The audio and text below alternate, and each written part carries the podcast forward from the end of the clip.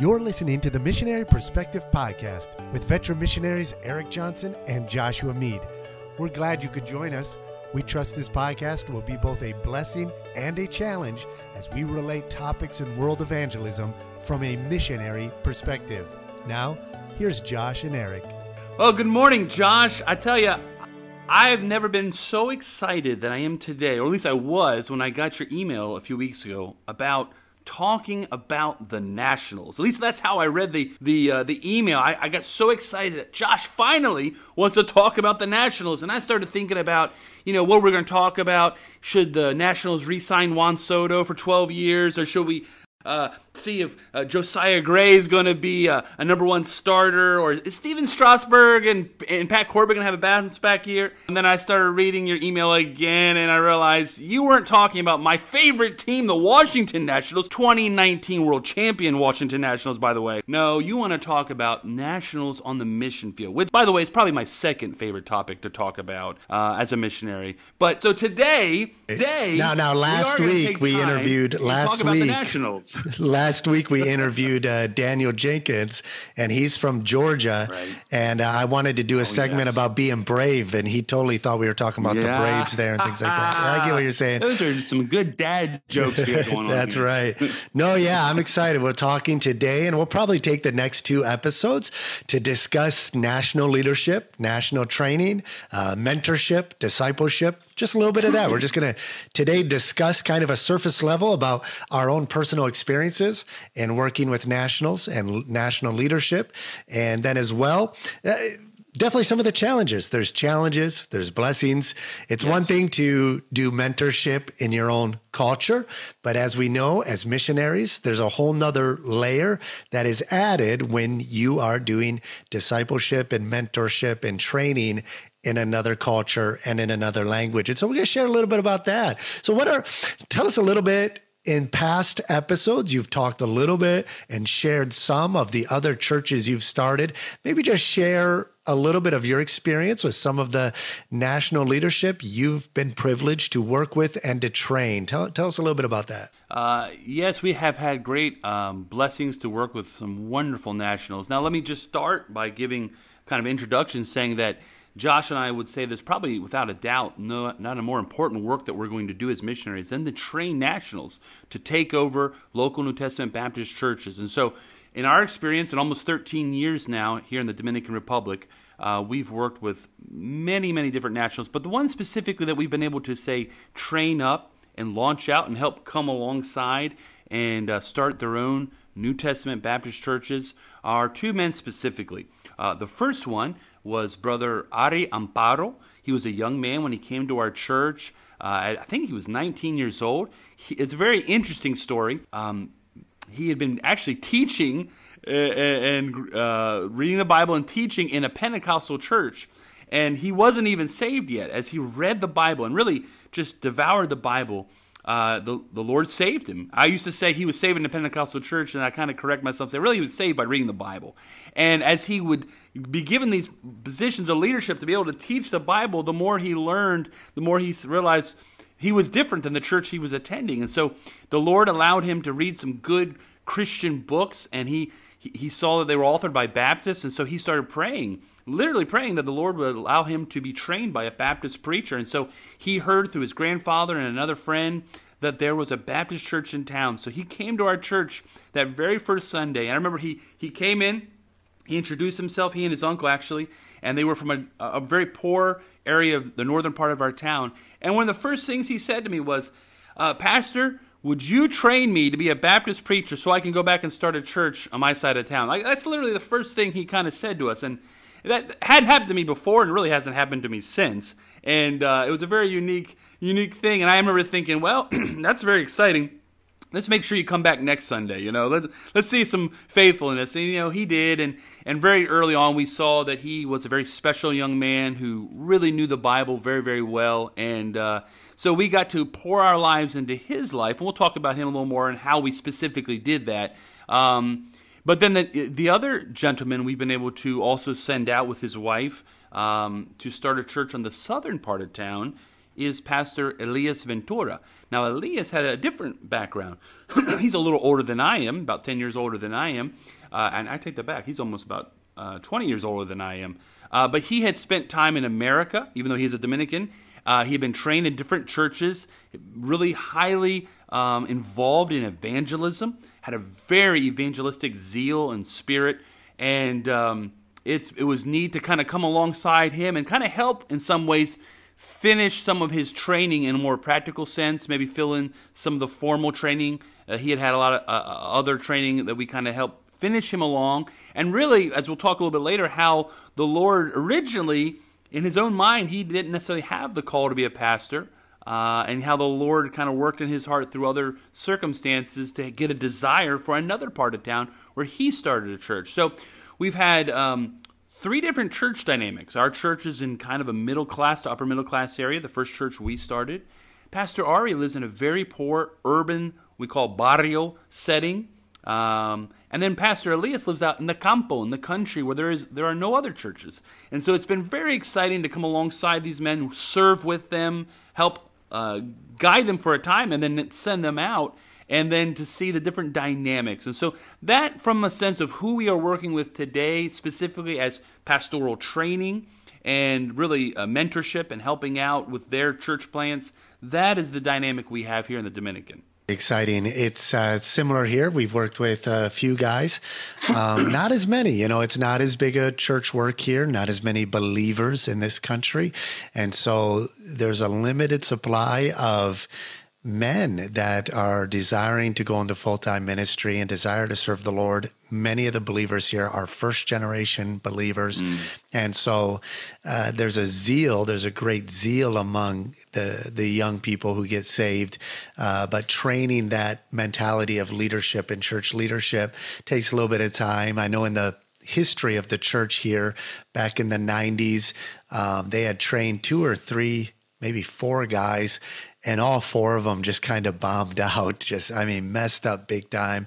And i think i mentioned that on an earlier podcast. And so there wasn't a good track record with the church here with finding good men to take leadership positions. Um, JB Godfrey, he's the vice president of our mission, BIMI, and he actually worked with a gentleman uh, led to the Lord trained him to be a, a, pastor, and he's to this day is a pastor in a village mm. outside of town, uh, uh, you know, quite a, a, little ways away from where we live, and uh, he's still faithfully serving the Lord. And then he trained his son to take over, and his son took over the mm. church there, and so. Um, we work with, uh, of course, Pastor Malik Joe is the lead pastor of the church.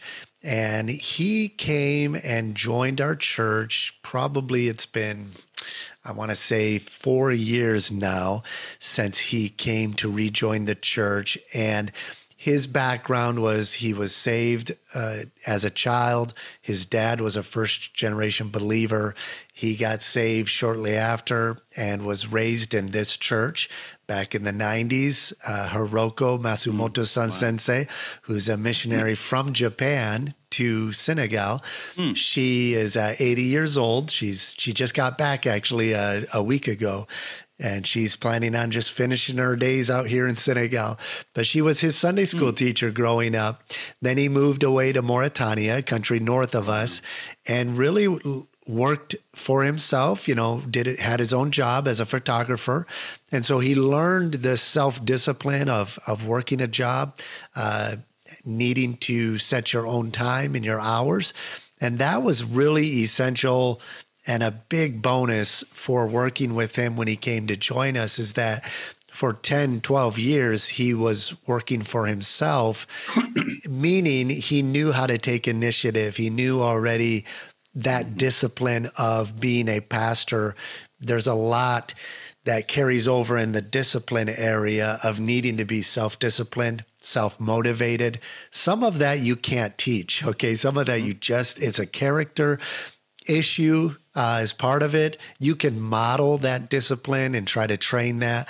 But we were fortunate enough that he had already uh, been exercising that discipline of uh, working a job for himself, supporting himself, and then he would support his family here in Senegal with his job. Came back, worked in a city nearby with another missionary for quite a while and then he moved back to our city.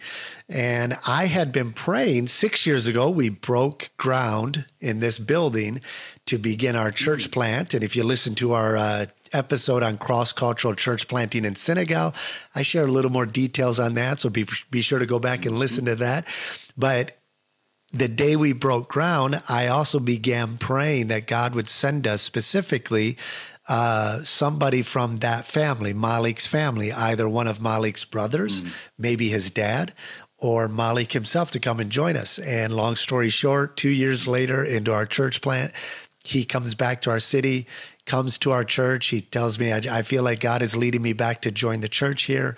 I'm not sure why. And I'm snickering inside going, I, I, I know exactly why, you know, uh, God is, God's doing something here. And it was about six months later when I began to seriously discuss, uh, involvement in ministry. I wanted to make sure we, we were, uh, you know, building a good, solid relationship, a good friendship before we dove into ministry, uh, talking about that. And now here we are four years later. He's a lead pastor of the church. And um, I'll talk a little bit more about kind of how we modeled our mentorship with them. There's another uh, gentleman that we worked with, similar story to the uh, gentleman that you mentioned. Uh, that you trained. He came out of a charismatic background. He was from a Muslim family. The school he attended was a an Anglican school, and when they got to high school, they had to make a decision to either study the Quran or continue studying the Bible. So it's a it's it's strange how things work sometimes in different wow. countries. So in Nigeria, where he's from, his Muslim family sent him to an Anglican school where all of elementary you're taught Bible, but then when you get to high school, you can either choose the Quran or choose the Bible at this Anglican school. Well, he wow. had a decision to make. He loved the Bible. He loved reading the Bible. He sat down and compared this as a young high schooler, sat down and compared the Bible to the Quran. And he was just convinced that the Bible was the truth and decided to follow Jesus and the scriptures mm. and really was born again by faith in Christ before he even came to know Christians. Obviously, the, the Anglicans here in Senegal, y- you'll probably find true born again believers among the Anglican church uh, in Nigeria, not Senegal. Um, mm-hmm. It's a lot more conservative. Uh, churches are a lot more conservative in general in their doctrine in Africa than they are in Europe or America. Churches that we would just write off as being totally liberal uh, are much more conservative here. It's a weird dynamic. But that being said, mm. the first church that he encountered, though, because he wasn't attending the Anglican church, the first church he started attending was a Word of Faith church, unfortunately. I mean, wow. extreme charismatic uh, uh, group there. And so that was kind of how he was trained. He even did an institute at their uh, Word of Faith Institute. When he joined our church, he moved to Senegal and when he joined our, he didn't join our church. It took, it was about three years of intensive Bible study with him before he came to the conviction that that the Baptist view was a biblical view, and we emphasize that that he was drawn to our church because of the biblical teaching. But we told them we don't want you to because we're going to rebaptize you because um, because of the doctrine of that particular charismatic church um, included salvation in the baptism. And so we told them, because of that, you know, your baptism is a testimony of not only your faith in Jesus, you're not getting resaved here, but your baptism is a testimony of you joining and belonging to the body of Christ. And so we're going to do that as a testimony that you're becoming a part of the body of Christ, you know, of this local church. And we can get into rebaptism maybe another time and where we, you know, how you decide who you're going to rebaptize and who not. And that's an important thing that missionaries need to discuss. And maybe we'll mm-hmm. get into mm-hmm. that. But so it took three years before he said, you know, we told him, you're not joining a club. This isn't the Baptist club. Mm-hmm. And you just agree with us. And so we'll, you know, you become a member. We want you by conviction to believe that what we are teaching is biblical, not because we're Baptist, but because it's Bible. And about three years went by and, and he, he said, you know what, I, this is where my convictions are. This is, you know, biblical teaching. I'm ready to get baptized. And so he joined our church and we did a little more intensive training with him. And then when Daniel Jenkins went to the Gambia, uh, after about two years of Daniel and Sarah working in Gambia, we sent Lawrence down kind of as a missionary out of our church to assist Daniel.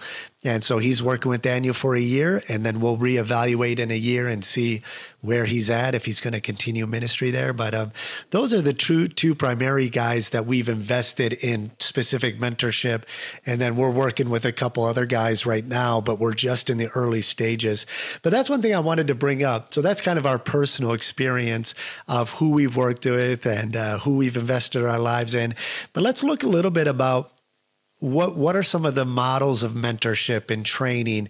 Uh, and one of the questions I want to ask you, I'm curious to know, is when you when you began training the first gentleman to become a pastor, did you already have a model of mentorship in mind? Did you have a structure in place that you said, once I find a pastor, this is the guy, you know, this is how I'm going to train him. This is what mm-hmm. I'm going to implement, what I'm going to do. And then, so share, did, or was that something that developed as, as you went along? And then um, share a little bit maybe about uh, some of the models of mentorship that you either implement or that that are mm-hmm. important to you that you've you've encountered along the way as a missionary? So one of the things that's important to mention here is that when Ari, Pastor Ari, came into our church as young Ari at the time, that wasn't the first time that I attempted to train people for the for the ministry, and I think that's important to talk about. Is that we may not talk a ton today about um, for maybe a lack of a better term, the failures, the ones who fall fell by the wayside. That there have been few that either I saw potential in, or they came to me and, and maybe mentioned an interest in um, more Bible training, maybe the possibility of serving the Lord in different capacities. And so I had already tried different ways. Some of it had been with um, you know, already recorded classes. So this is after we've done a, a, discipleship, a basic discipleship, and then more of an intense discipleship. And so when Ari came along, and Ari's very excited about being a pastor, and it's obvious that it's real. Um, one of the first things we always did was we tried to observe the other missionaries in our island.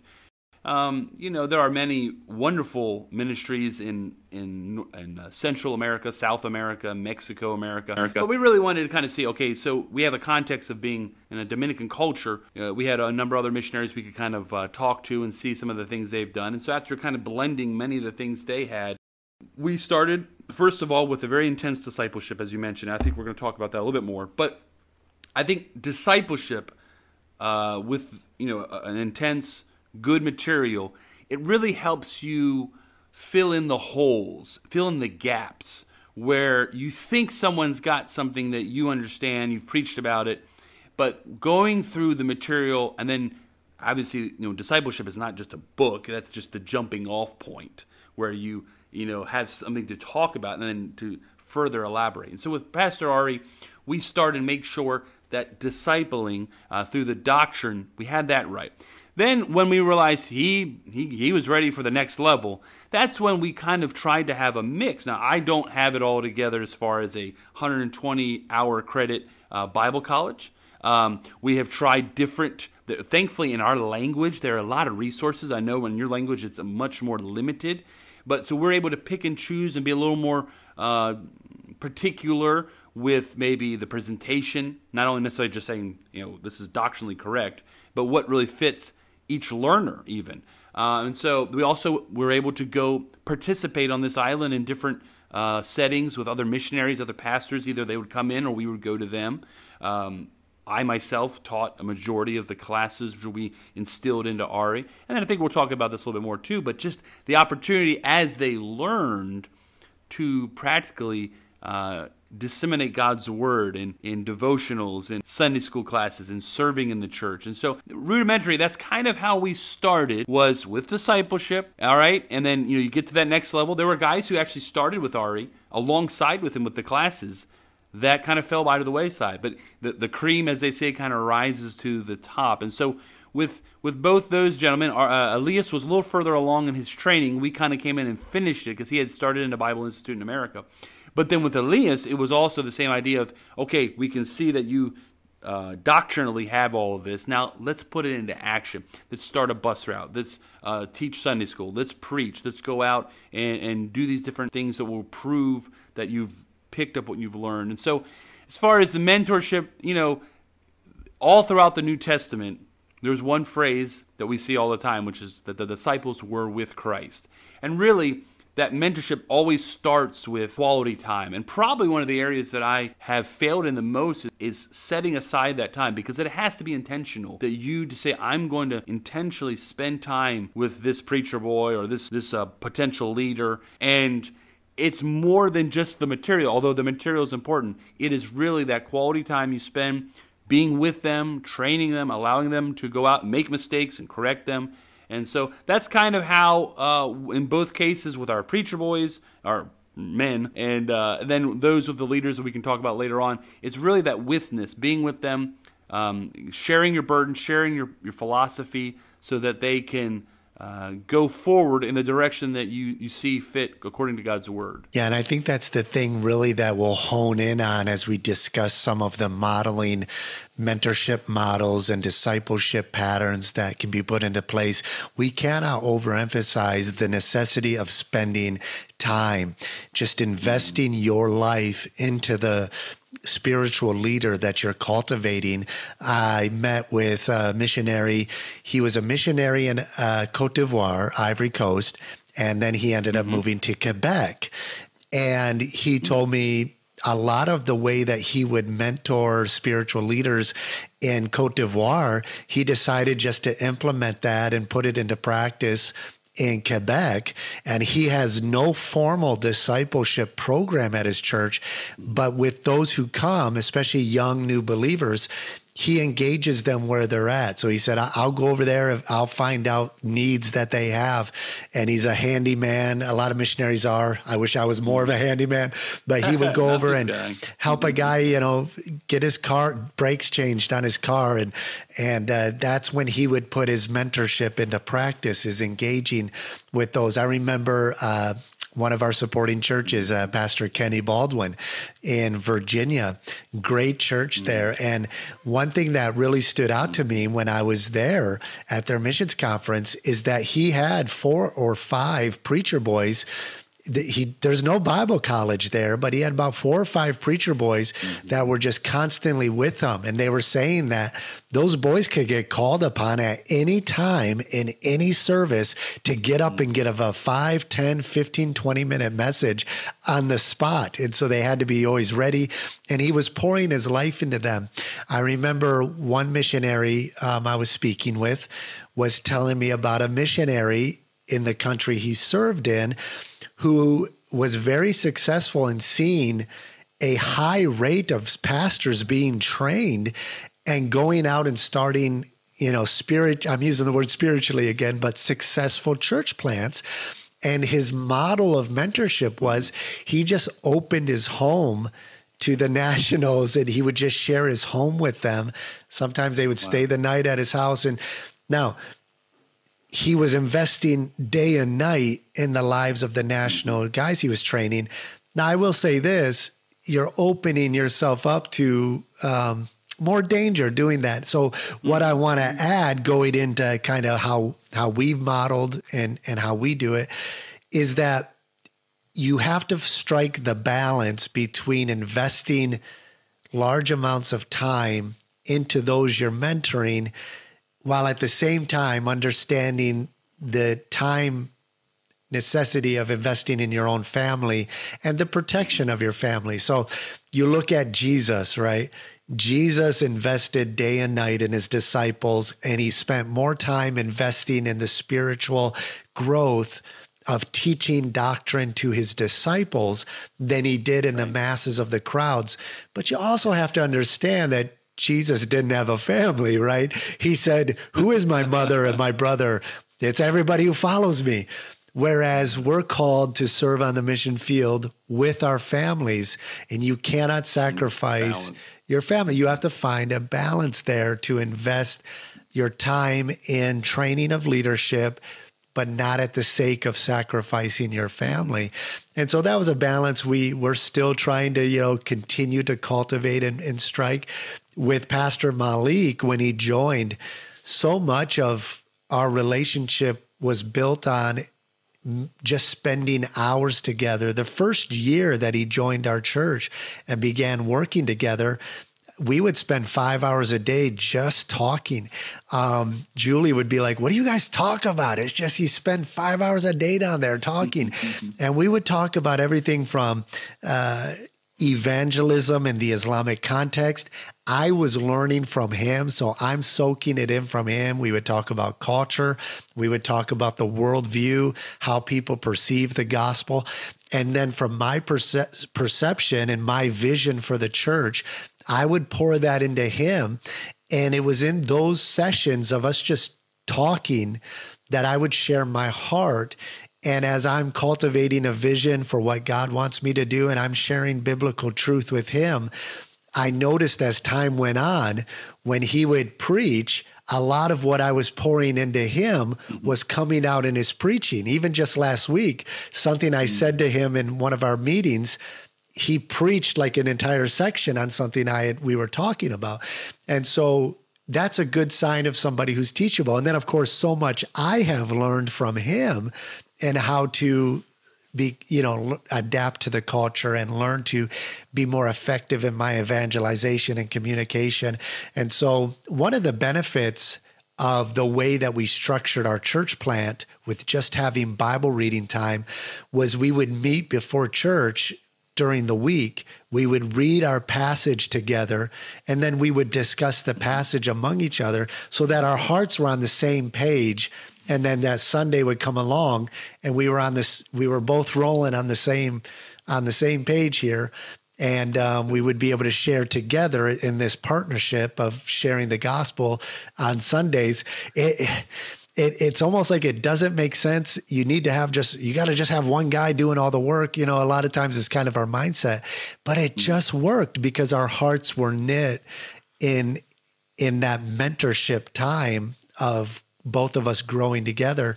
And then um, as I learned kind of how he would interpret the Bible, and I was, you know, making sure that it was it was a biblical way in which he was interpreting scriptures and making application and then we would just grow together with that and then once we started doing traditional services i would have him do a 10 minute session where he would in the wolof language he would give read a bible passage give a little thought. I would tell him, you got about 10 minutes.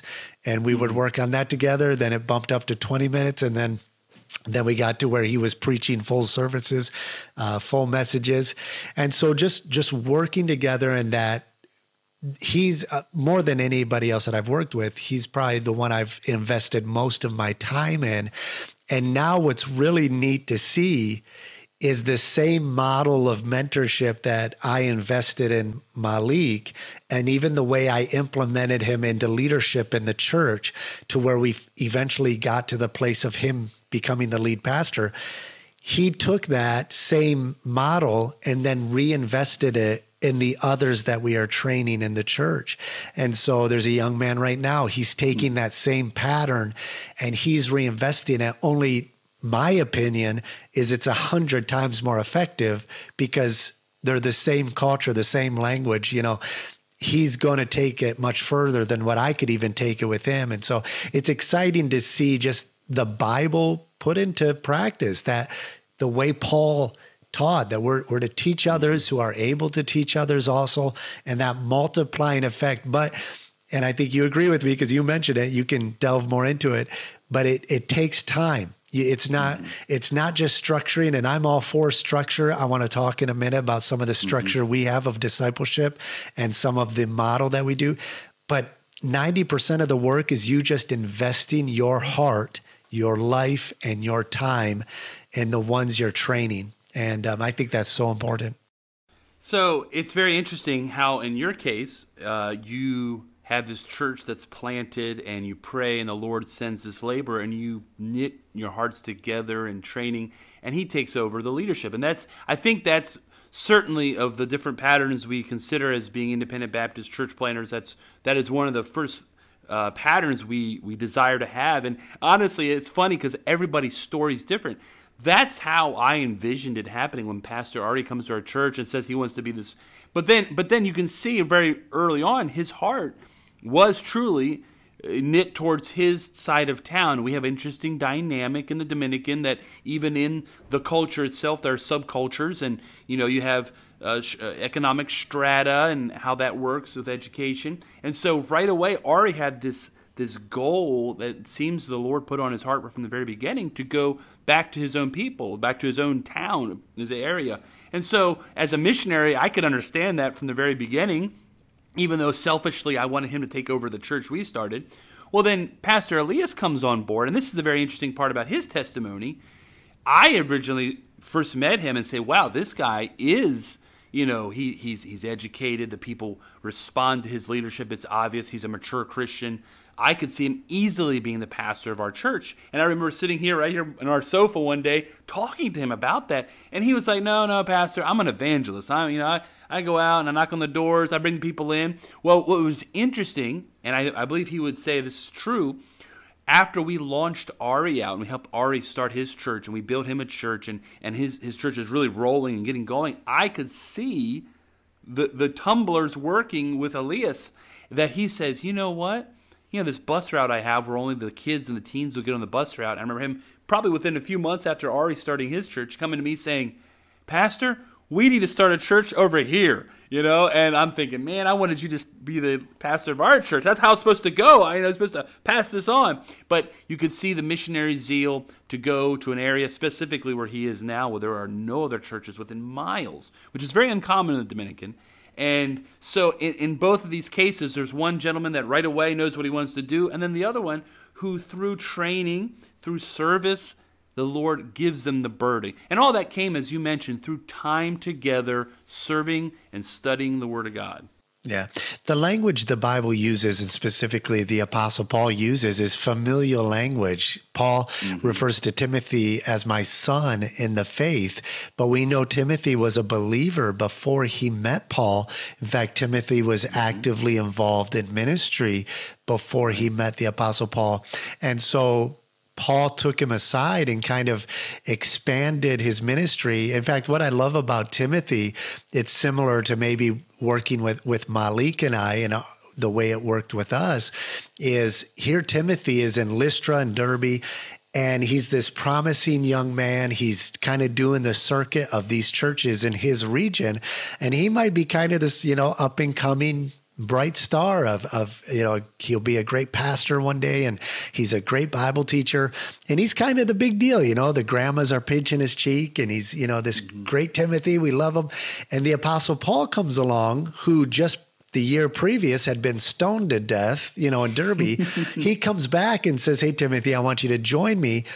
And timothy I, I think personally as i study that that passage i think timothy while the apostle paul had this worldwide ministry timothy would be taking almost a lesser position with lesser influence maybe at the start. Really took humility on his part to submit to the leadership of paul and join that team where he was may may not be as prominent you know if we want to put mm-hmm. it that way. And yet he was humble and teachable and saw the vision of what the apostle paul was doing and joined the team. And then the Apostle Paul just invested his life the way a father would a son. And um, and I'll and I'll say this: I think for missionaries, especially for the men, I don't gauge the success of a of a missionary with the time he invests in the national leadership. I think it begins in your home.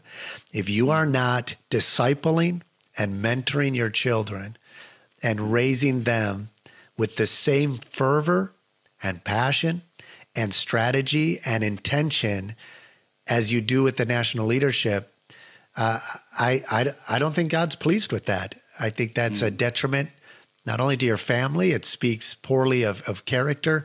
I've encountered missionaries who lost their family because they've invested so much time to the detriment of their family into training nationals that um, you do have to work a balance, but at the same time, you only get so many years with your family, with your kids. And so you need to find that balance somewhere.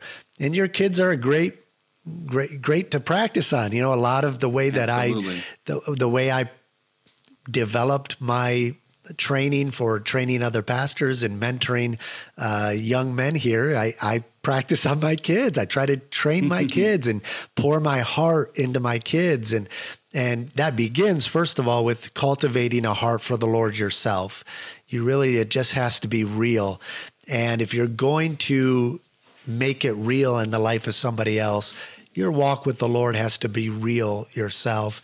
And then as you begin to pour in somebody else's life, that passion and the you know the the genuineness of a walk with God is going to be portrayed and that, and that will pour out as well. And so, yeah, definitely you, you have to learn to figure out what God is, you know, wants you to do as an evangelist, missionary, church planter.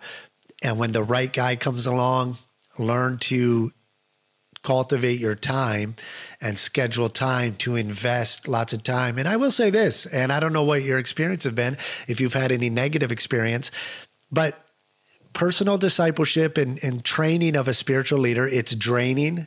Um, it's mm-hmm. it's very rewarding when it works and the person, you know, mm-hmm.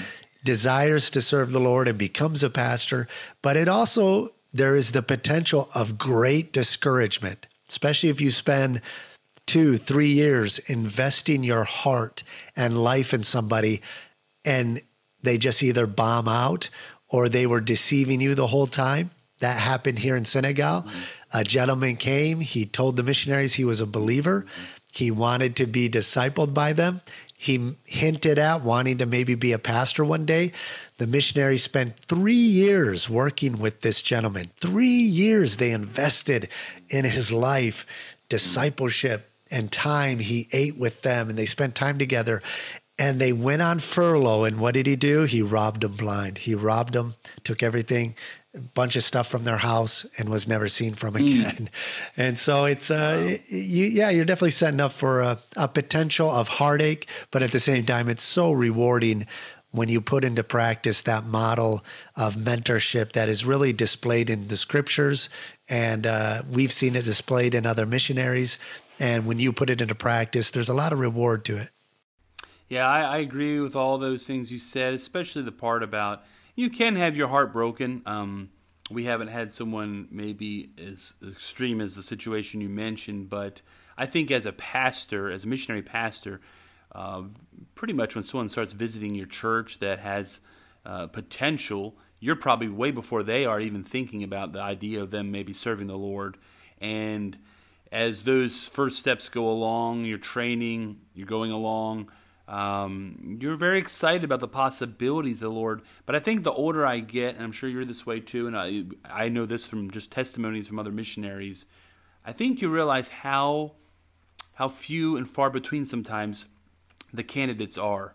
Some of that has to do with um, disqualifications from the ministry, and some of it has to do with education. But a lot of it just has to do with the commitment level that it takes to be a pastor and to be a missionary. And so when you start getting those people that are the possibilities, you start getting excited about it because they're they're not a lot of them. And so, as a missionary, I think the the thing I really want to express today more than anything is take the time, as Josh is mentioning, take the time with the serious candidates and make them a high priority. That doesn't mean they're all going to turn out, but there there are few people who you will spend your life and you will help uh, train them for the ministry, and they'll go on. And so it's worth it.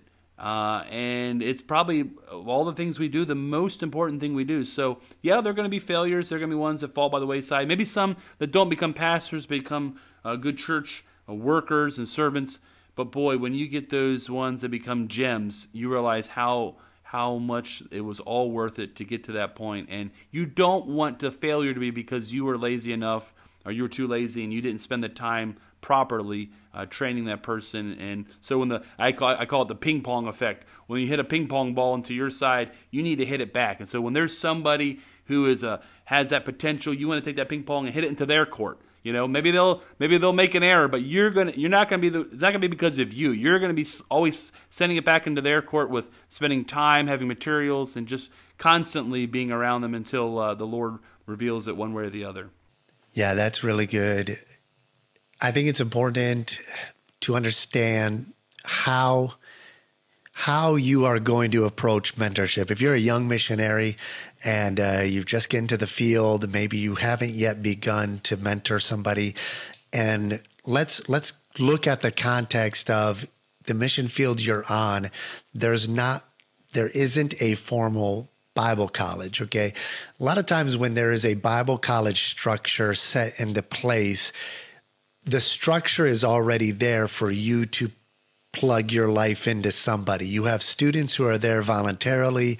You have young men there that want already, they know they have a desire to pastor or to lead a church.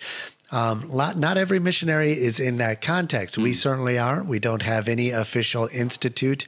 In fact, I don't think, as far as I know, in the evangelical world, certainly not in in our small circle of Baptist churches here, there isn't really any formal institute for training uh, that is long term. As far as I know, there may be a couple here, but uh, none that I'm aware of uh, real, uh, real well. And so we're really looking at really just going back to New Testament, you know, the way that the Apostle Paul would invest in the lives. Now, there's the cliche saying that God does not always call the equipped, but he will equip the called. And so when he calls you to mission work, he's going to give you everything you need uh, spiritually, mentally, you know, to be able to accomplish the work that he has called you to do. But mentorship is not natural for everybody. Not everybody is natural at being able to train somebody else. And by that, I mean, you may be a good learner. You may be somebody who is humble. You're able to learn, you're teachable, but you don't know how to reteach, maybe mm-hmm. in a level of being able to break down for somebody else how you do what you do or why you do what you do. I'll give you an example. Just the other day, uh, somebody asked me if I could show them the process of how I do video editing and how I do all our social media here and how I put all that together. And I'm like, oh, yeah, sure. And then I sat down and thought, I just do it. Like I don't know mm. how would I tell them how I do it. Mm. I just do it. Like how would I sit down? I've got to sit down and spend a few days here thinking through the process of why and how I do that so that I can share them in a way that they can understand um, because you know it's something I do. So most pastors, I mean, we pastor, we preach. It's just we do it. We prepare a message. We just we do it. But are you able to train somebody else and break down to the nuts and bolts of why you do what you do? Why did you preach it? Why did you interpret the passage that way? And so I wrote down two things that I think help and we're not going to get real deep into it this time. I just want to kind of cover it a little bit. You can share some thoughts on it. But for the individual missionary, I think it's important. Two things are important if you're going to begin investing in the life of somebody else in a way that's going to be beneficial both to you and the uh, the spiritual leader that you're training. The first is this: you need to be self-disciplined. The Apostle Paul said, "I discipline my body. I I bring my body under discipline. I uh, you know, I don't want to be a castaway, he said. And so mm. he buffets his body. I mean, he put his body through the ringer and he would he would make sure that while he was preaching to others, he himself was practicing what he was preaching and that he was exercising on the weekdays what he was implementing and teaching on Sundays. And so like a baseball player who's going to get up and bat on you know a Saturday game he's got to be at batting practice all week so he's prepared for that mm-hmm. game. And that's true in sports and that's true with uh, with the ministry. We've got to be self-disciplined just like any soldier is going to have to have that discipline. You have to learn self-discipline especially when you get to the field where if you're in the context like us where you're working by yourself if you don't have the character of self-discipline mm. already established um, you can easily get into a rut of you know laziness or whatever else you want to call it and then i would say mm-hmm. secondly learn to know yourself. So the Bible says, examine yourself if you are in the faith.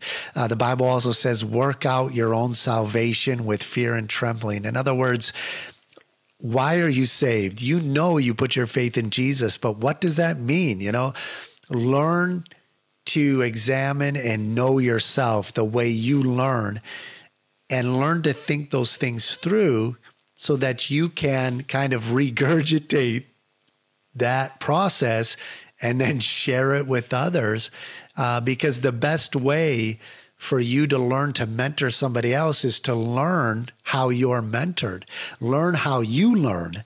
And as you learn your process, then you can better communicate to others breaking down kind of how you're able to invest, how you're able to invest your life and your heart into others. That for me was a big help, just kind of being able to sit down, go through the pro- my own process, write down how do I think things through? How do I learn? What what what is most beneficial for me? And as you learn the structure of how you yourself learn, then you can kind of see how other people learn and how you can break down different people's personalities and then be able to begin to invest. So I think those are two things that I would say just kind of surface level as we're talking about mentorship is is learn to cultivate self-discipline yourself and then learn yourself. Learn how you learn so that you can become a better teacher. What are some of your thoughts on that? And then we'll get more into some of the discipleship structures that we've implemented. So I couldn't agree more with the two points you have, which are really wonderful, uh, especially the idea of um, the self discipline. You know, when I think back, it's funny how when you mentioned that, it jogged my memory how there were there was a young preacher boy who wanted to serve the Lord. We started training, but very early on, I saw that his self discipline was terrible, and actually he fell by the wayside and is not in church to this day. And so when Ari came along and he says he wants to be a Baptist preacher, you know, it was it worked out for us that at that time we were physically building our church building that we are in now. And so Ari has skills both as a brick mason, but more specifically as a painter. And before I did one class with him, we might have done some discipleship, but before I ever did any of that stuff, I had him working on the job site. I wanted to see what kind of worker he was, what kind of self discipline he had. Because if he didn't have that, I wasn't going to spend any time, you know, hours on end trying to train him the Bible if I knew that he was probably going to follow the pattern of this other gentleman. And right away, I saw the difference in his character than this other gentleman. And he was a hard worker to this day.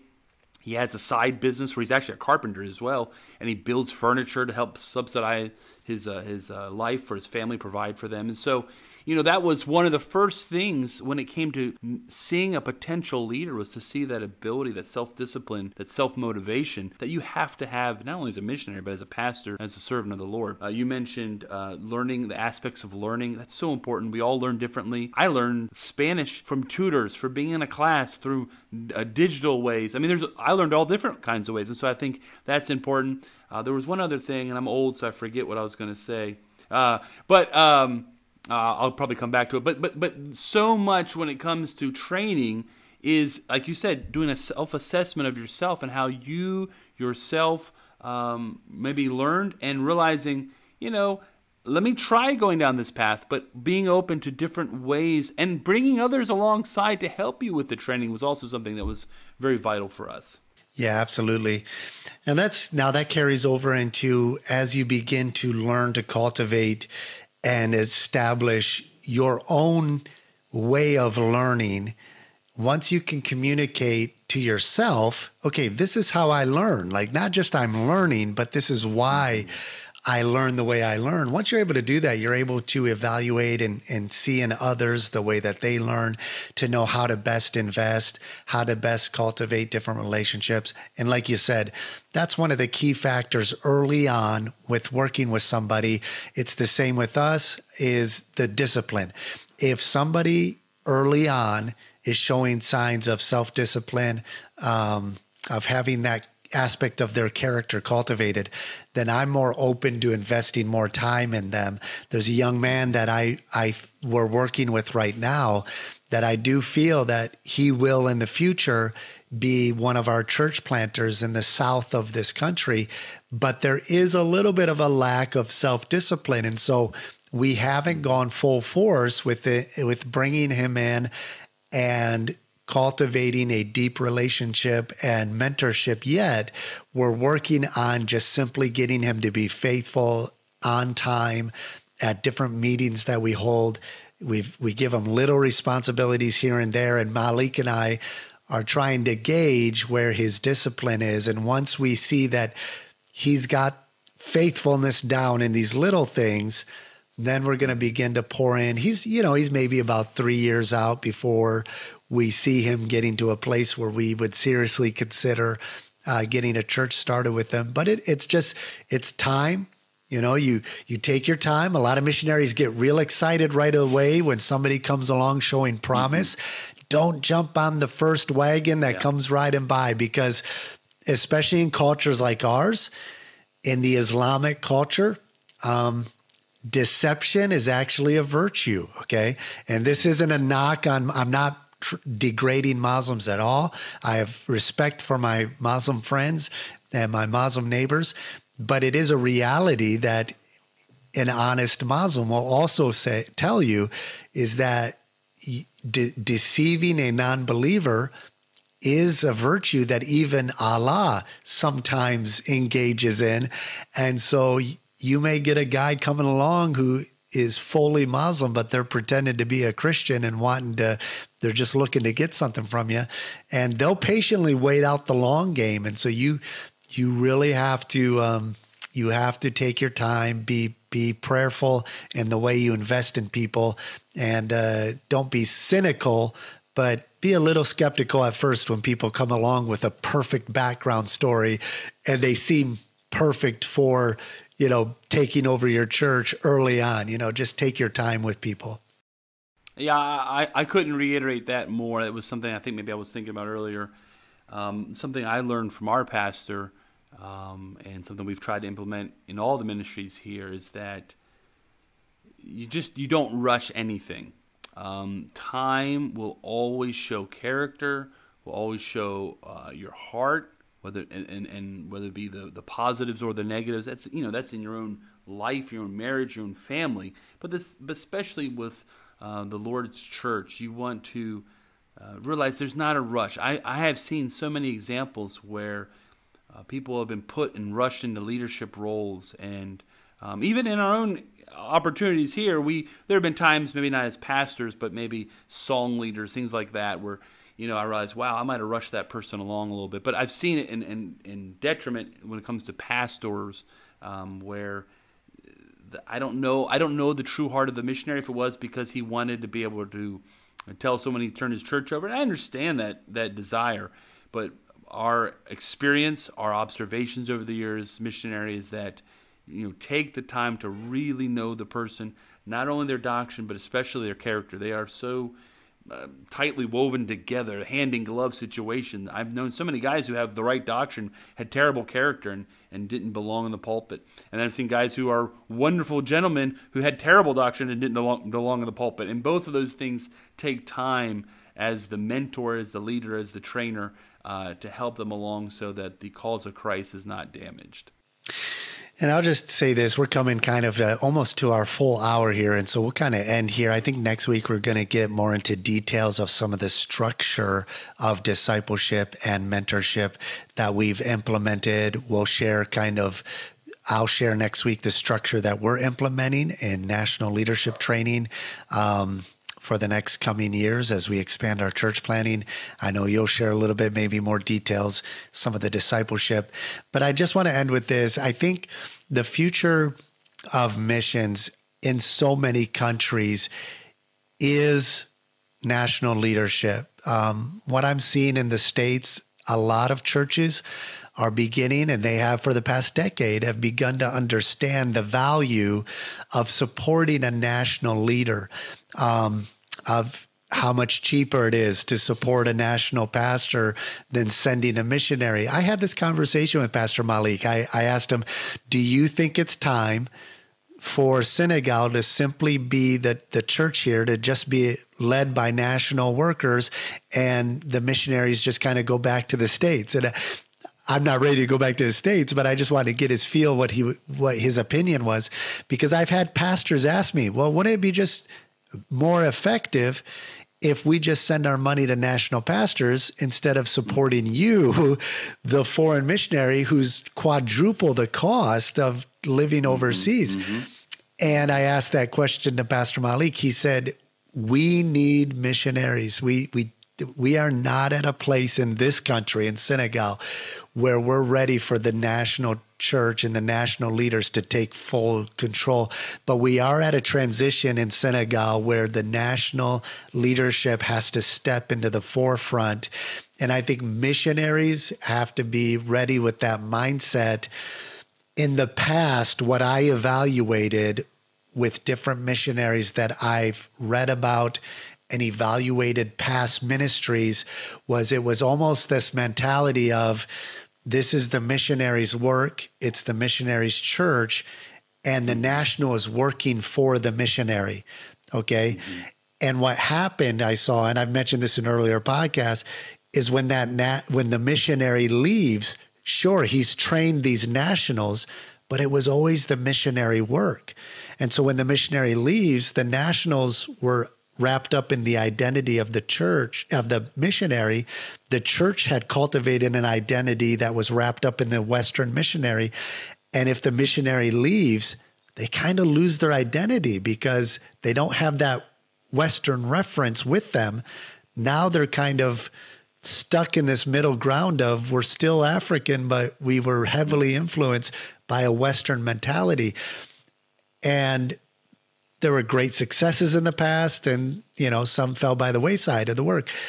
All that being said i think we're entering an era in missions and maybe we've already begun that where the missionary needs to understand coming in this is a partnership. Number one it's not my work it's the lord's work and that's the way it's always been. This is god's work. And he's going to the Holy Spirit's going to take care of this work far better than I can. So I don't have to have my fingers on every little thing and I don't have to be in charge of every little thing. But nice. as you train nationals, it's it's not with the mentality that the nationals are working for me. This is a true partnership.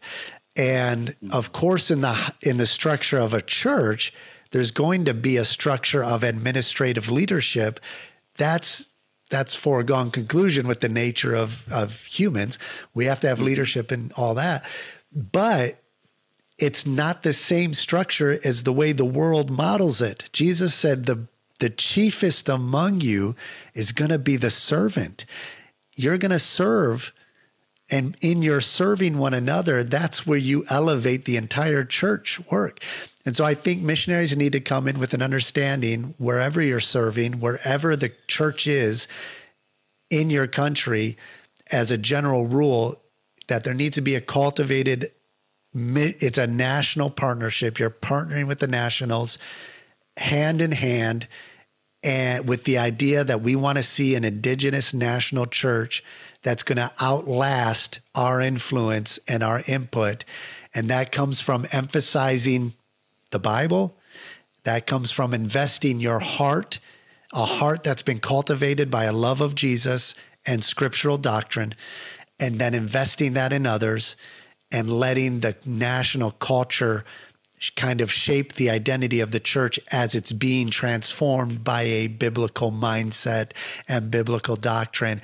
And as you walk hand in hand in partnership with the national leadership, I think there's going to be a much more long term uh, effect that's going to be produced for fruit that remains than simply being the the head guy who's in charge of everything that has his hand on everything and when he leaves everything's mm-hmm. just kind of left to what do we do you know and so i just wanted to finish with that that was kind of something i wanted to get off my heart and share um, I, I, think there's still a need for missionaries, foreign missionaries, to support missionaries. But at the same time, I see the benefit of supporting national churches.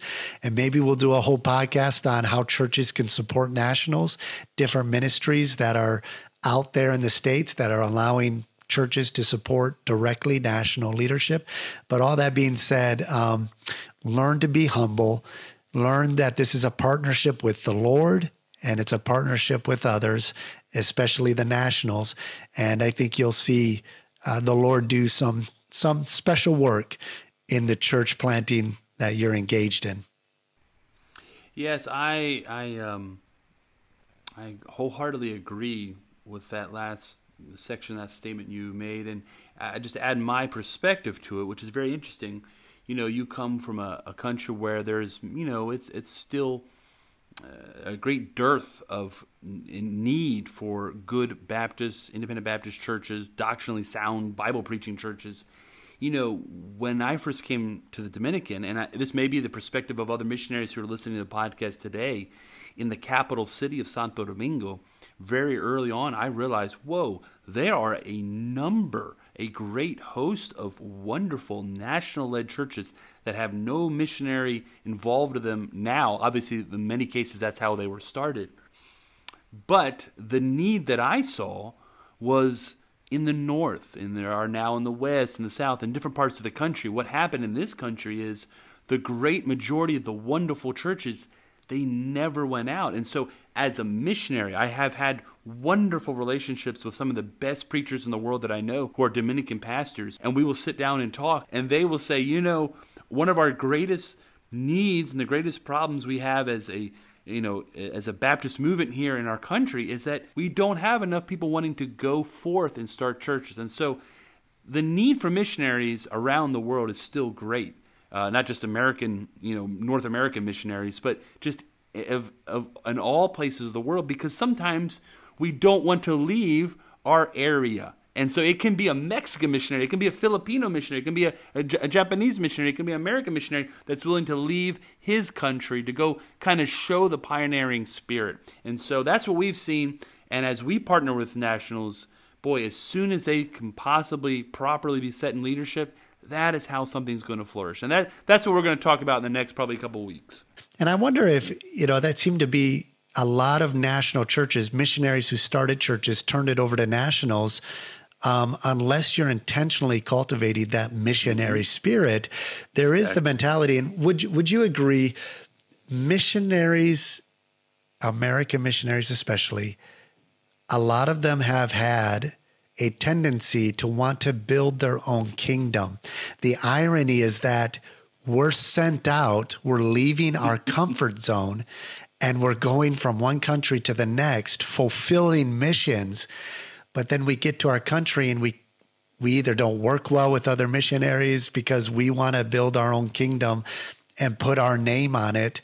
And I think if that's your mentality when you're starting to work, that you want to build your own little kingdom, whether it's spoken or unspoken, if that's if that's deep in your heart, that that's causing friction with other missionaries and you're not working with other people or other nationals, that's going to carry over in the heart of your church when you turn it over to a national. That mentality will be there of, well, we're all about us. Like, why would we send somebody else out and engage in missions and evangelism when when we are, you know, we're here to we're here to build our own work. What I appreciate about one of the other churches in town, and I appreciate this about our church, there's two two of the main churches, and is that they the heart of the members of the churches want to seek as many ways they can to engage the unreached. They want to what what's a new what method can we employ? What's a way that we can reach our Muslim family and Muslim neighbors? What's a new, what's something we could try just to get the gospel? And that comes from the top down. That comes from leadership cultivating the heart of the love of Christ in people of wanting to give. And so I just say missionary be careful of not just going to think, well, I'm here, you know, to build a kingdom and build a name for myself. And and uh, so I could you know become a director one day or something like that whatever it might be right? Uh, learn early on to cultivate a missionary heart in your church and it will pay off residually in the end as you turn that over to the national leadership.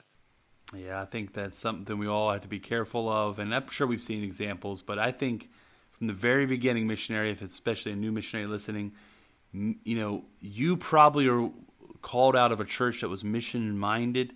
Make sure that the churches you help plant are missions minded. And if you start that from the very beginning, with the churches we started from the very beginning, we supported missionaries here on the field, other church planters. The, the, the, new, the church plants we started, I encourage those pastors from day one, make sure you're supporting missionaries. And I think that just develops a missions minded heart and will always serve all the churches well. Well, we sure appreciate all of you out there listening or watching, uh, taking time out of your day to uh, just listen oh, to us converse. God bless them. a lot of people are watching, and uh, sorry you got to see our mugs on here, but uh, our prayer is that it'll uh, be a blessing to you. I hope you'll take time to like and Thanks, subscribe. yeah, exactly. well, we appreciate you taking the time to listen, and we've got some great feedback. Send us emails, uh, comment on our Facebook page, and let us know you're listening. Let us know where you're listening listening from and how this podcast has been a blessing to you. And send us any questions you might have, a topic. If there's something you want to hear Erik and I discuss, send in a topic, let us know, and uh, we'll be glad to try to cover that. This is Josh Mead from over here in Senegal, West Africa. Erik Johnson, go Nats. Excellent. Well, we hope you have a great day. God bless.